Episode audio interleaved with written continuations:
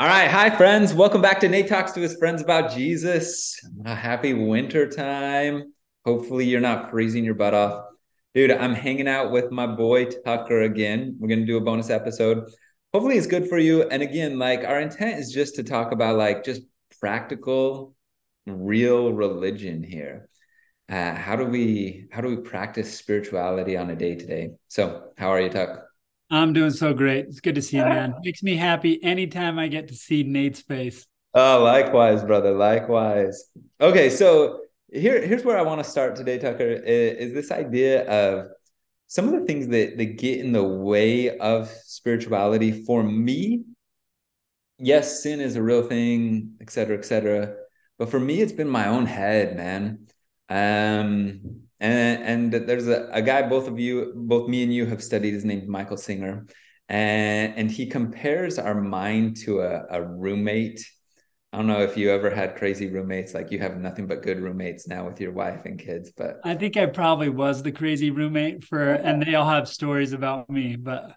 Oh man dude like i, I went to school to Dick, at dixie before my mission and I had five roommates who would, I would come home and they were like recording how many times they could say the F word in one sentence.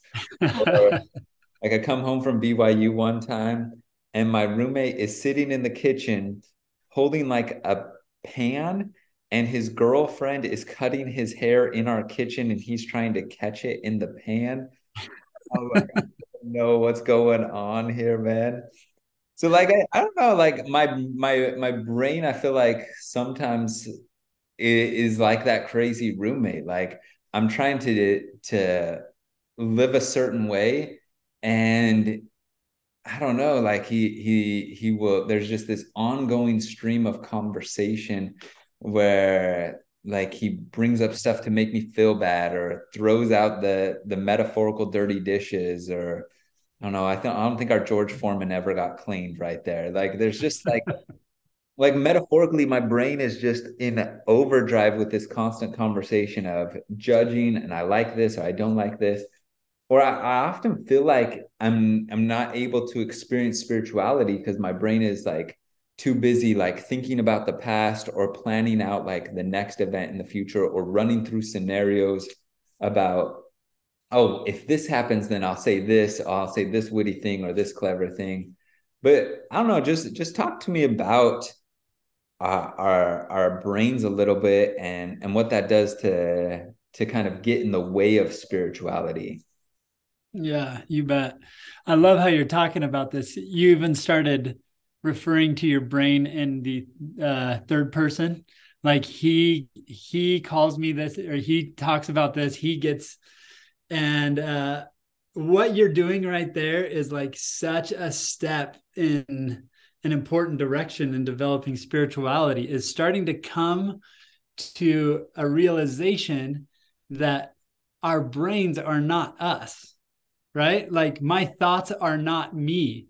There are thoughts going in going on in my head that is a part of me but I am more than my thoughts. I am a spiritual being that is beyond those thoughts. And so, can I ask you a question, Nate? I would like to hear more uh, about how how have you uh, learned to do that? To like hear your thoughts as if it's your roommate. Right, dude. Like I, I think in some ways, like the past, like the Enlightenment, Rene Descartes, I'm not even saying it right. Like, I think, therefore I am. I think that's a dang lie. Like, and, and coming to realize that uh, has been revolutionary for me. Like, I felt so much growing up that, like, uh, you'll be judged by your thoughts. And I was like, oh, I better like clamp down on this and control this. But like, if any of us are normal, like, sometimes thoughts are just like I, I, don't control like so many of them are just unconscious it's not like i'm creating this stream of conversation. And so part of it was just to realize, dude, I'm not consciously creating most of this conversation or even image that comes up. And the moment I was able to be like, wait a minute, this is just happening, and to take a step back and I could just see it happening, I was it was it was revolutionary a little bit, if that makes sense. Mm-hmm. Absolutely. I remember exactly where I was, like where I was standing when that realization hit me that oh my goodness, I am not my thoughts. I can remember I was uh, at the bottom of my stairs working on a home improvement project, uh, listening to a podcast, and somebody was describing the spiritual path. And all of a sudden it hit me I am not my thoughts. And I had kind of an out of body experience for a moment with it like, what? How am I not my thoughts? And I started like that. It feels to me like a revolutionary moment in um, the spiritual path is like feeling a little bit of separation there and then being able to watch uh, my thoughts which to be honest i can't do very much of the time i get pulled right into them and yeah you get sucked in right i get sucked into the thoughts and then i don't even know that i'm thinking uh, my my attention is so caught up in like you say my egoic mind thinking about the past or the future. But those moments when you can step back and watch your thoughts become really, really powerful and pivotal, I think. Yeah. Just, yeah. Okay. And, and I, I just want to tell any of you who are listening, like, we talk about how we are fallen um and, and we're totally okay with our bodies being fallen like you get zits when you're a teenager or right now like tendonitis in my elbow that lasts forever even though i don't play tennis or anything mm-hmm. like i don't think we give sufficient credit to the fact that the the brain is part of your physical body and even though it's a masterful tool it still is what we would call part of the the fall right there like um and to be able to give yourself mercy for your thoughts just like you would give yourself mercy for a sprained ankle that's been useful for me to to create some separation to to to recognize it for what it is as a wonderful tool but not my my soul not my essential characteristic there i don't know yeah. More thoughts on that yeah i think last week when we talked we talked about uh, christ and how he overcame temptation um, and it says in mosiah that the spirit became subject or sorry, the flesh became subject to the spirit, right? And if we think of the flesh as everything, including our minds, um, everything that developed since physical birth, then it's easy to easier to conceptualize this mind that we have and this ego that we're building um, and this kind of sense of self that we create in the world um, as all coming from part of that flesh. And so the path to follow Jesus is the path to subject that flesh to the spirit and learning how to do that. And man, it, it opens up all kinds of mercy for ourselves, like you just said. Yeah, there's a part of me, there's a spirit that I think our spirits are always yearning to be connected and loving and and a good influence on others. But sometimes uh, that's it flips and the uh, spirit becomes subject to the flesh and we get pulled into our thoughts and everything like that. And so we're acting out of our fallen nature. Um, but super powerful realization to know that you know the flesh is it's fallen i can give myself some grace and some compassion uh, because I have that that dual nature there. So let's talk about this though, because I, I think this is huge. Because um, we're we're talking that you you can transcend in this life that this kind of nonstop stream of, of, guilt, shame. I like this, I don't like this, judging others, and, and just like being stressed all the time. And and you're talking about like subjecting that flesh to the spirit, and, and that sounds like um, for most of us growing up as Latter Day Saints, like a grind, right? Like a, Americans, like we we got to do better. Like I, I gotta, I just gotta meet this. But having talked to you a lot, I know that's not the the place you're coming from when you're talking about subjecting the the spirit. So so talk me through that a little bit. Talk us. Oh yeah. In fact, that word subjecting that sounds like an authoritative move, doesn't it? Like I will make my flesh my subject, right, and use some type of power, authority, or uh to like muscle the flesh into subjection. Yeah, yeah. So, so um, about that, like, how have you perceived this instead? Well, really, almost the complete opposite of our instincts, right? I think our instincts oh, and our training and our training is to like subject the flesh, like discipline ourselves, like white knuckle it um, until our flesh becomes holy. And I don't, I don't know that the flesh is going to become holy through like our efforts, right? Through subjecting it. And so the opposite way um, is by letting go. Uh, so here's my understanding, and there's even scientific uh, studies that back this up. Our brain has a mode that I think we are all very, very acquainted with that we might call the achiever mode. And uh, there's there's Dr. Lisa Miller wrote a book called The Awakened Brain, which she talks about the achiever mode being the mode where we are it's do do go go go um, and our western civilization um, which we're all a part of and it, and even our society today is really good at like firing up this mode of our brain. You got to get this thing you got to do this thing you got to achieve this success. And if we stop for a second we might each be able to think, okay, so what is my achiever brain trying to get me to do today or right now? Um, and you can probably locate some tasks that you want to accomplish inside of your brain that are maybe even in the background right now while you're listening to this podcast. And that is a super useful mode. It gets things done, right? Now, there is this other mode, um, which I like to call receiver mode, which uh, our brains can switch into. And I think we've probably all had experiences with it, but maybe didn't realize that our brain had made a switch.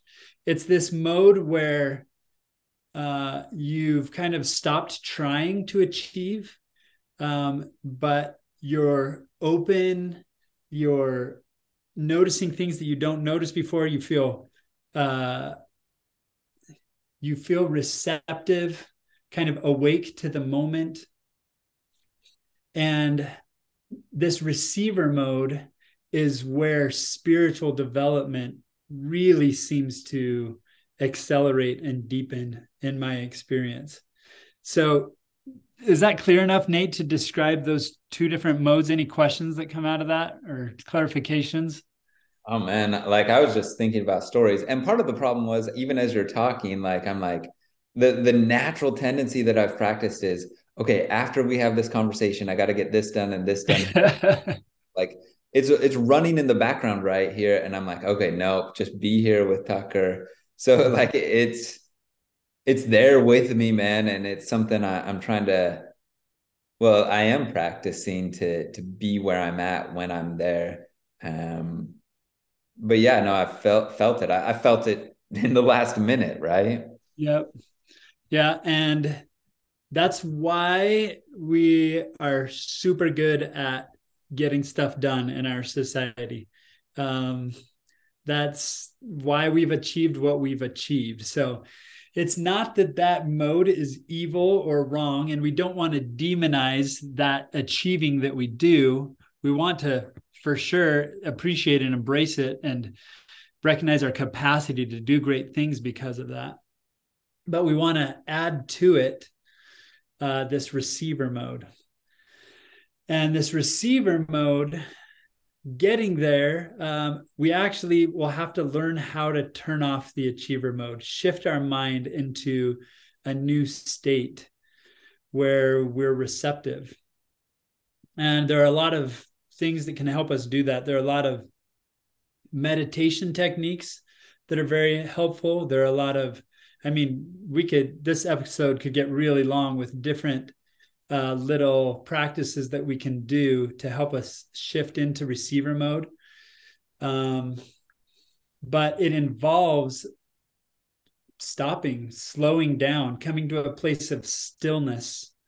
Uh, last week we talked about Jesus on the boat with the disciples, right? During the storm when uh, he was like, "Peace be still," and the and everybody else was like, "Carest thou not that we perish?" It's that place in the in the depths of the lake.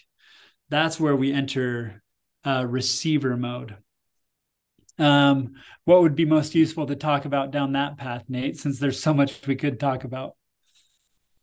So um, let's just say this: number one, like when we're in receiver mode, it's not like you're gonna move to the woods and sit there and and do nothing anymore like you're, you're although that sounds amazing. um, like there's still you're gonna get stuff done, but you're gonna get stuff done in an easier way. Like C.S. Lewis talks about once you get faith, like um, you're righteous, but you're in a less stressed way. You're obedient in a less stressed way, and it, it's almost like it it flows out of you. Um, for example, like I ran during high school. I was the the backup sub at state and I was never supposed to run because the the guy in front of me was so much faster than me. But right before the the race he was supposed to run, he like ran a race, set like a new state record, and he's like, "You got to go." And I was just planning on flirting with girls the whole weekend, so I prepared. And so like I, I was trying so hard to not let my team down, and I choked. It, it was bad. Like it was probably one of my slowest races of the season at the state, right? Everybody watching, my coach basically was like, let me know next time you're going to choke so bad and I'll have somebody else do it. Like it was cold. Wow. Yeah. The more I tried, the worse I got, right? Like, and, and we see this all the time in sports where we we try so hard and we choke. And I think it, the same thing happens with our minds, with our relationships. The more we we try, the the more we we kind of choke, we snap, we get stressed but on the opposite, there's the, this state of connection with spirituality and with God. Uh, we would call it flow or the zone in sports where it's thoughtless but but connected and in that space of stillness then we're able to to move in the world and see things differently and see people differently so what i would say like if you have any thoughts maybe even like just one thought um, for going through this next week, going through the Thanksgiving break, dealing with your crazy, I don't know, relatives in some way. Like, how can we?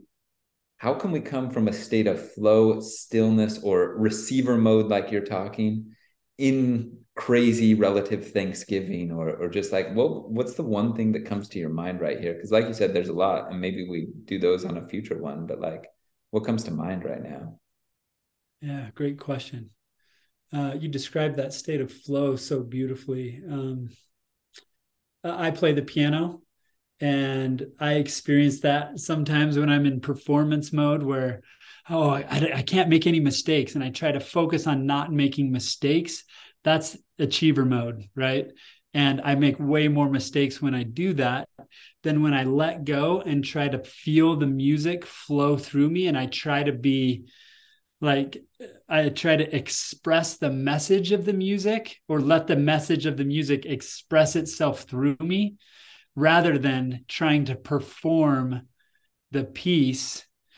And you maybe maybe you can hear in all of this like once our egoic mind gets a hold of this and is like we've got to perform to this level so that we don't let others down so i'm not seen this way so i'm once that ego gets involved, it's achiever mode uh, and it's nonstop and it's hard to get out of. So clicking out of that, uh, if it was a click, that would be nice if it was that easy, right? But like, yeah, if we could just get into the achieve the receiver mode, focuses less on self, more on others. It's more outwardly focused. It's more trust um, I mean, the trust in the Lord with all thine heart and lean not unto thine own understanding. In all thy ways acknowledge him, and he shall direct thy paths is a great scriptural um, way of saying place uh, your trust, your focus outside of yourself, beyond yourself, and and things start to flow. Now, how do we do this practically? Here's here's one example Stop me if I told this last week. I don't remember what we have and haven't talked about, but we've talked about so much outside of this, I won't be able to discern. But okay, so um, I was at work.